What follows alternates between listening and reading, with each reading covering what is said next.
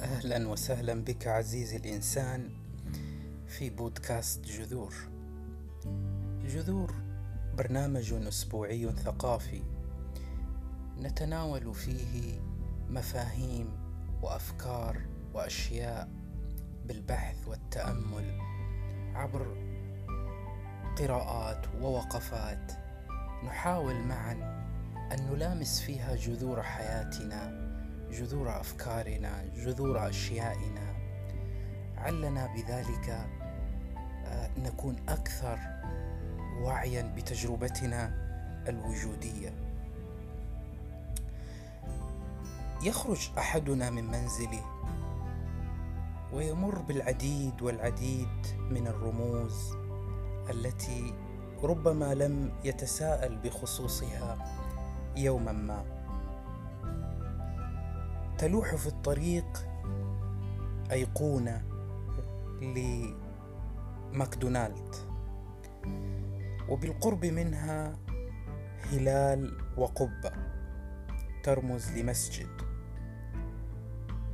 وهكذا ربما صليب يرمز لكنيسة وصورة لجمجمة عليها عظمتان متقاطعتان وإشارة حمراء وصفراء وخضراء لكل منهما دلالات ومعاني. ورموز رياضية يشاهدها الإنسان ويتعامل معها المهندس والفيزيائي. الحمامة تشير إلى السلام وترمز إلى السلام. الأسد يرمز إلى إلى الشجاعة. تلك الإشارات وتقابلها رموز. الإشارات تعبر عن أشياء معروفة ومحددة. تقابلها رموز. هذه الرموز آه، هي كثيرا ما تعبر عن ما لا يمكن أصلا التعبير عنه. باللغة المنطوقة فبالتالي اتخذت هذا الشكل الأيقوني للتعبير عما لا يمكن التعبير عنه أو يختصر المسافة في توصيل الرسالة والتي يمكن أن تقطعها اللغة المنطوقة في وقت طويل ومسافة طويلة فيأتي الرمز ليوصل رسالة لا منطوقة آه، محمله بالكثير من المعاني والدلالات. حتى أحلامنا في المنام هي معطيات رمزية لصيقة بتجربة الإنسان في الحياة عموما. كذلك نجد شعوب تقدس طقوسا مثلا في الطعام في الشراب آه، في التعبير الشعائري الديني. بل لا نذهب بعيدا. تأمل في آه، الصورة عبر التاريخ. وكيف أن الإنسان عبر التاريخ قام بترميز حياته وآماله ومخاوفه عبر جداريات. ونحن اليوم نعيش في عصر الصورة والتصوير. وكل هذا تعبير رمزي. وكل هذا أشكال من التمثل الترميزي لدى الإنسان. على مر التاريخ يعيش الإنسان في عالم محاط بالأساطير عبر ثقافته واجتماعه البشري واليومي. يعيش كثير من الترميزات عبر حياته الروحية. آه، من من رمزيات ما لا يدركه. يصنع هذا الإنسان آليات ترميزية تعبر عن أشواقه تعبر عن مخاوفه وفي النهاية هي تعبر عن تواجده وتجربته في هذا الوجود ككائن تاريخي. الإنسان كائن تاريخي ترميزي وطقوسي وشعائري بامتياز. لكن ما هو الرمز؟ ما هي الرموز؟ ما هي خصائصها؟ ما هي سماتها؟ ما الفرق بين كل هذه العناوين؟ رمز وأسطورة وطقوس وأساطير وربما خرافات. اليوم أصبح فهم الرموز حقلا علميا قائما بذاته وتتنازعه عدة تخصصات. علم الرموز هذا العلم الذي يدرس اليوم مدلول الرموز وكيفية استعمالات الرموز. هذا الرمز يستأنس به الإنسان في رحلة وجوده. الإنسان رمز حي في الوقت ذاته إذا ما اعتبرناه كائنا تاريخيا. والرموز لها مجالات واستخدامات متعددة وكثيرة لأن الرمز مثلا في المنام يدرس من ناحية علم النفس التحليلي ولفرويد ولكارل يونغ وإريك فروم صولات وجولات في النظر في الرموز من الناحية النفسية.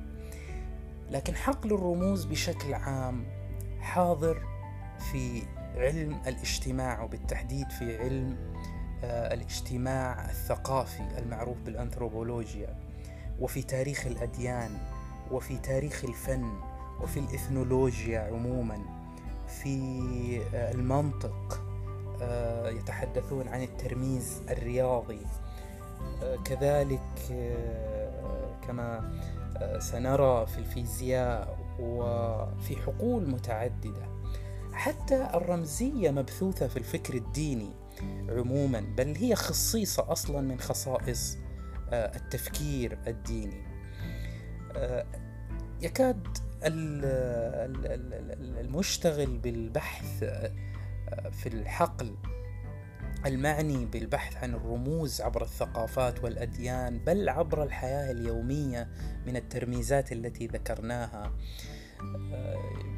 لا يوجد تعريف جامع مانع لماهية الرمز أو علم الرموز لكن أبعاده ستتضح عبر آه، تجلية موضوعاته التي يدرسها وحقوله التي يتعاطى معها. آه، فمثلا آه، كثير من الترميزات الدينية هي أشبه ما يكون بتجليات للمقدس. كثيرا ما تكون تجلي للمقدس في شكل ترميزي يحاول هذا الإنسان أن يعلق عليه. آه، كثير من السياسات الأمل كما يقال. هناك تمثلات رمزية وممارسات طقوسية وتصورات اعتقادية كلها محملة بالترميزات والرموز. علينا قبل أن نشرع في هذه السلسلة في التي ستستمر معنا لعدة حلقات في الأسابيع القادمة أن نتحرر من قضية إسقاط الأحكام الأخلاقية على الأساطير والطقوس والشعائر والرموز لكافة الثقافات ولكافة الأديان ولكافة الماركات ولكافة الأيقونات الحياتية آه، عموما. حتى نفهم آه، كيف تصاغ حياة الكائن البشري عبر الرموز وكيف أنه يعيش في وسط ترميزي بامتياز وأنه كائن لديه القدرة على الترميز وهذه القدرة على الترميز تجلي قوته وفي الوقت ذاته تكشف عن الكثير من هشاشته. هناك مكاسب معرفية وخيرات يعني نحصل عليها عندما ندرس آه، ونفكر في قضية الرموز في حياتنا اليومية. عبر مناهج ومفاهيم ومعارف وقواعد فكرية عامة. وخصوصا آه، فيما يتعلق بالفكر الديني والروحي والثقافي العام في حياتنا آه، التكنولوجية وعصر اقتصاد المعرفة الذي نعيش فيه. ونحياه لنعرف قوة الرمز في حياتنا بل قوة الرمز تدخل تقلب رأسا على عقب نظام القيم. فصناعة هذه الرموز آه، لها حضور قوي في القيم التي القيم حتى الأخلاقية التي نحيا ونعيش بها. سيمر معنا أمثلة في علم الاجتماع الديني كذلك. آه، كارل يونغ العالم النفسي الشهير يتحدث عن الرمز بوصفه آه، لغة لا يمكن تعويضها بشكل آخر من أشكال التعبير. آه، فهي لغة لكن لا يمكن أن تصاغ هذه اللغة بشكل آخر من أشكال التعبير إلا عبر الرمز سواء كان هذا الرمز صورة سواء كان هذا شعار سواء كان هذا الرمز آه، حاضرا في معنى فردي آه، يعيشه الإنسان ويصنعه أو معنى جماعي لأن الرموز تتضح أكثر عندما نتناولها في سياقها الجماعي. آه، قد يتحول رمز ما إلى صورة صورة في الذهن مجازية. وعموما الرمز كما يقول يونغ هو صورة صورة لمحتوى هذا المحتوى يتعالى آه، في قسم كبير منه عن الوعي. يتعالى في في قسم كبير منه عن الوعي. لكن هذه الصورة أحيانا التي أصبحت صورة مجازية في الذهن آه، كما يقول هيجل آه، المجاز أو الصورة الذهنية هي رمز في الحقيقة. المجاز هو رمز في الحقيقة لكنه رمز أصابه البرود والكسل فتحول إلى مجاز آه، يشي بمعنى ما آه، ليعطي الأريحية للذهن البشري في تأويل هذا الرمز الذي أصبح صورة ذهنية. الشعار هو أصلا صورة مرئية آه، تعاقد تتعاقد عليها المجموعة البشرية آه، فمثلا العلم الذي نراه كل دولة لها علم. هذا العلم هو شعار لوطن. فالشعار هو داخل ضمن الدراسات دراسات علم الرموز آه الذي يعنى به كثيرا علم آه الاجتماع الثقافي. كذلك هناك سيرورة وهناك صيرورة للرموز. الرموز أحيانا تتطور كما أشرنا وتصبح. آه، صورة تأخذ شكل الشعار. الرمز أحيانا يتطور ويأخذ شكل الطقس. أحيانا الرمز يتطور ويأخذ شكل الأسطورة. أحيانا تندمج خصوصا في في الحياة الروحية للإنسان والحياة الدينية للإنسان. كثيرا ما تتحول الرموز آه، إلى طقوس آه، وبالتالي يصبح آه، كثير تصبح كثير من الطقوس فيها أبعاد ترميزية تتطور إلى أنها تصبح أبعاد أسطورية وتأخذ كثير من الأبعاد الخرافية كما سيمر معنا بإذن الله. الرموز هي مكون أصلا من مكونات الأسطورة يعني أنت لا يمكن أن تفهم أسطورة ما إلا إلا وفيها رموز فهي مكون والصلة بين الرمز وبين الأسطورة صلة وشيجة. عموما في ماضي الأزمان لم يكن الناس يتفكرون يعني في الرموز بل كانوا يعيشون في خضوع بلا وعي للدلالات الترميزية ولفعلها في حياتهم اليومية.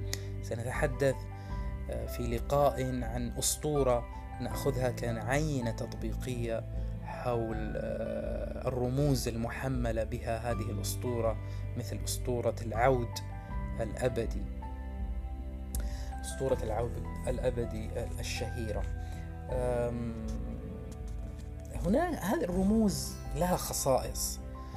الرموز عموما اولا وجدت مع وجود آه هذا الكائن الإنساني.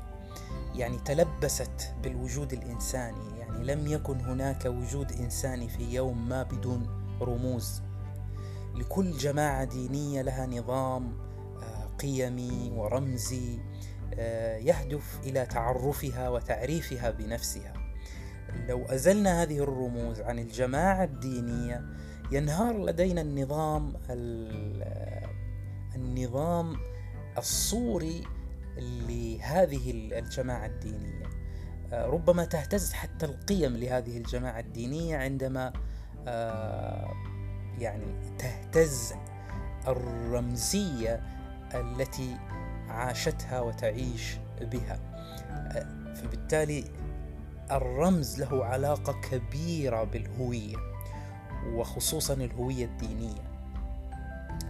فالرمز الديني مع الأسطورة دائما دائما هي موجودة في الحياة الروحية عند الشعوب عموما. نحن لا نتكلم فقط عن التاريخ آه، العربي آه، والإسلامي وإنما نتحدث عن رموز وأساطير وطقوس في الشعوب والثقافات بل في الحياة الاقتصادية الحديثة آه، والحياة المدينية الحديثة.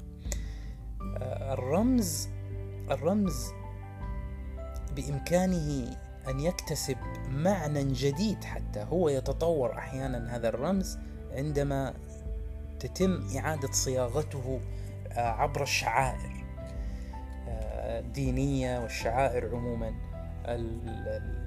المعنوية والروحية. من خصائص الرموز كذلك آه، أن لها معقولية خاصة أحيانا تكون لها معقولية خاصة ومنطق داخلي. يعني خذ مثلا آه، قانون الرموز آه، رموز الطرق أو قانون الطرق إشارات الطرق آه، من حياتنا يعني المعاصرة. هذه الرموز ليست محايدة أو اعتباطية. الرمز لا يقوم على الاعتباط مهما تعددت دلالاته. أبدا. آه، رموز موجودة في التقاليد الكنسية المسيحية مثلا حينما يقدم الخبز والخمر على أنهما رمزان معبران عن آه، جسد المسيح آه، ودمه. الرموز كذلك يمكن أن ينظر إليها على أن هناك رموز حية وهناك رموز ميتة. يعني الرمز الحي يمد الإنسان بمعنى يحسه يحس هذا المعنى لكن لا يدركه بدقة.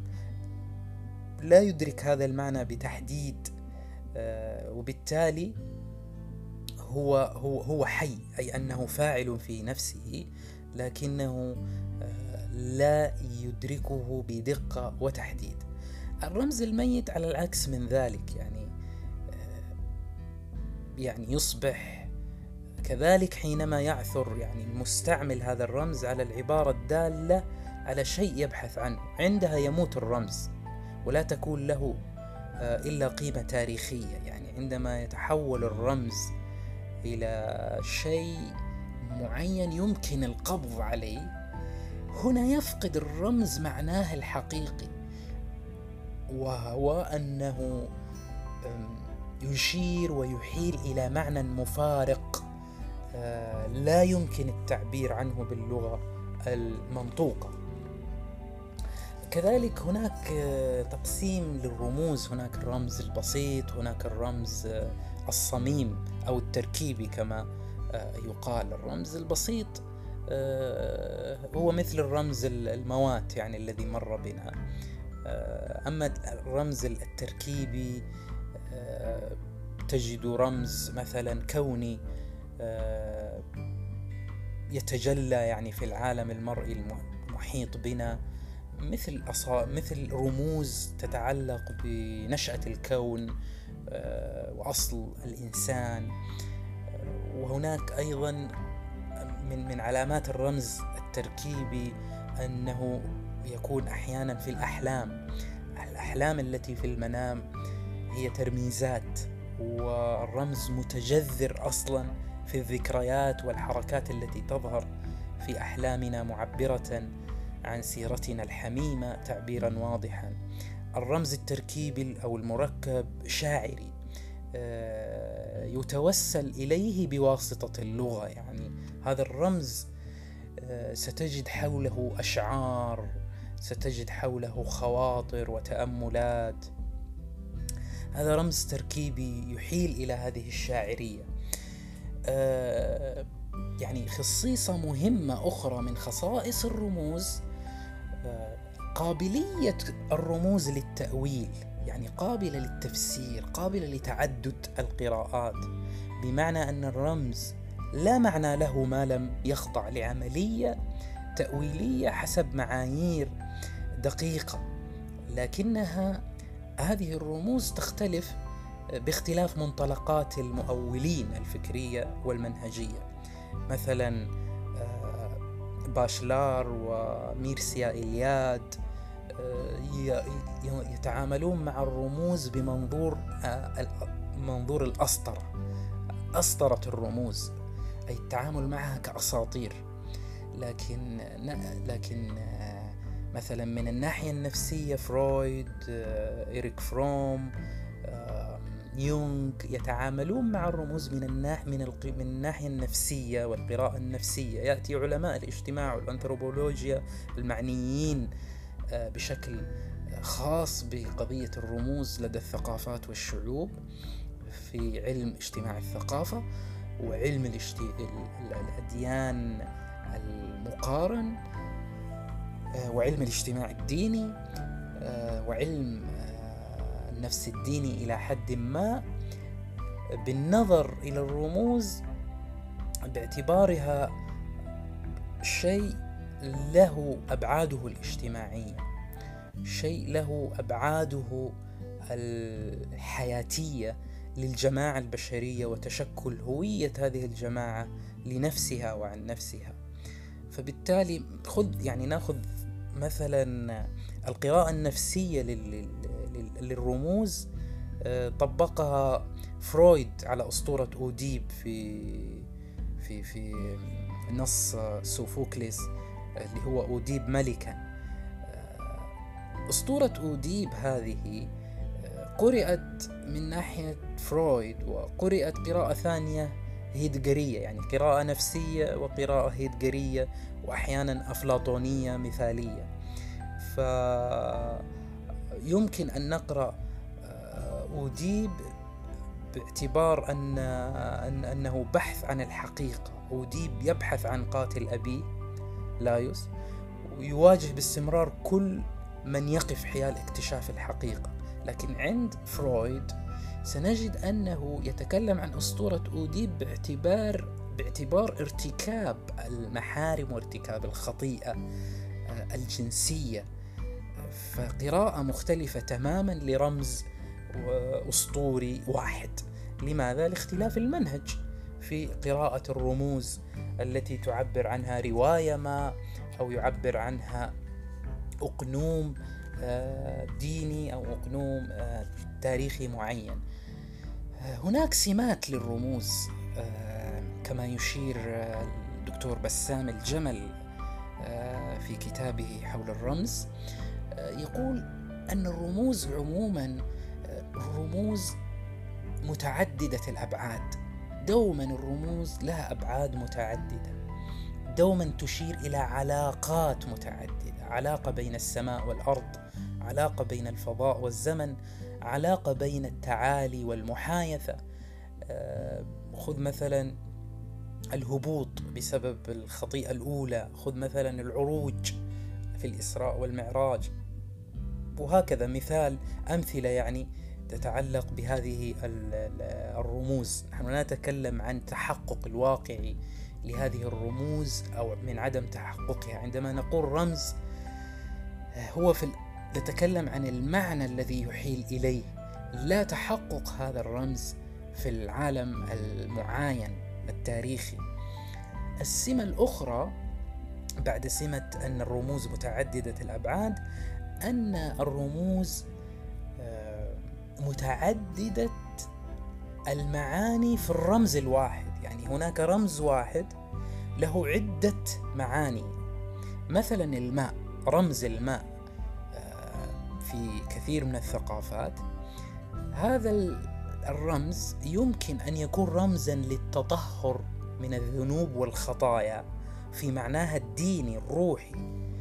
ويمكن أن يكون كذلك رمز للانبعاث والخصب آه، في أساطير خلق الكون والإنسان. وفي المقابل يرمز الماء إلى الدمار والفناء آه، كما هو حاضر في القصص الديني. والذي نخرج به آه، مؤخرا أن التعاطي مع الرموز تتباين باختلاف المقاربات من المتخصصين. تحليل نفسي وانثروبولوجيا وإلى حد ما آه، فينومينولوجيا والرمز نفسه أيضا آه، مستويات عدة. هناك رمز ديني وهناك رمز أدبي وهناك رمز سياسي ورموز مختلفة باختلاف آه، هذه الأبعاد. عموما الرمز كما قلنا يدرس مدلول الرموز وكيفية استعمالات هذا الرمز. سنحاول معا أن نبحر في فهم هذه الرموز ونأخذ نماذج من الأديان ومن الثقافات ومن الشعوب ومن ماركات الأزياء ومن ماركات الأطعمة والصناعات وكيف آه، يمكن آه، استعمالها وكيف يتعاطى معها الإنسان من الناحية النفسية تاره والاجتماعية تاره أخرى. نستكمل معا عزيزي المستمع حديثا عن متعة فهم الرموز في حياتنا وأفكارنا وأشيائنا ووظائف الرمز في حياتنا عموما. في لقاء قادم دمتم في سلام.